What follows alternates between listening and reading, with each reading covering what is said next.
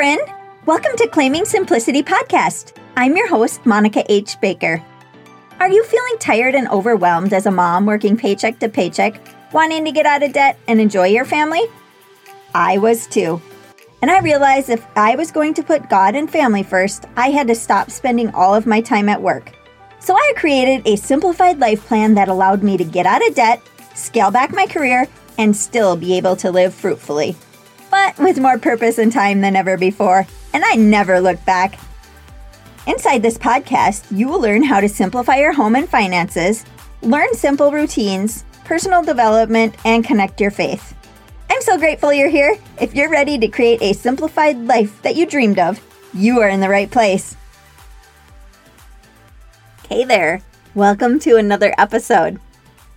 Since we're talking about taking time to rest each day, I thought I would update you on the no social media situation because I have to apologize to all of my group members. I'm trying to figure out how this is all going to work with my group because I have a lot of valuable information, but I'm looking into some different routes to deliver it besides Facebook because I just forget to go on there now. Oh, please email me if you have any suggestions or group platforms you enjoy. I'm actually loving not having any ties to social media. And I actually forgot to even go into my group for three weeks because it isn't on my phone anymore. I didn't realize how much social media zaps my energy, even when I was rarely on it, other than to post for business. It's just one less thing I even have to think about, and I love that. You can still join the group, and when I decide the route to deliver the info, you will be updated. You can also go to claimingsimplicity.com and join the email list as well if you want to be updated. So, now let's get into today's podcast. I realize when I get too busy that I have less time for God, which is the most important thing in my life. My life suffers when this happens, and since I love to always be doing things and can get caught up in the hustle, I have to sit back, slow down, and figure out what is going on. And it almost always comes back to not having quiet time and listening to what God is trying to tell me. It doesn't take a lot of effort to take even 10 minutes every day to just sit in the quietness of the Lord. Praise Him for who He is and thank God for what He's doing in your life, no matter how small it may seem. And then just sit in His presence. He wants time with you.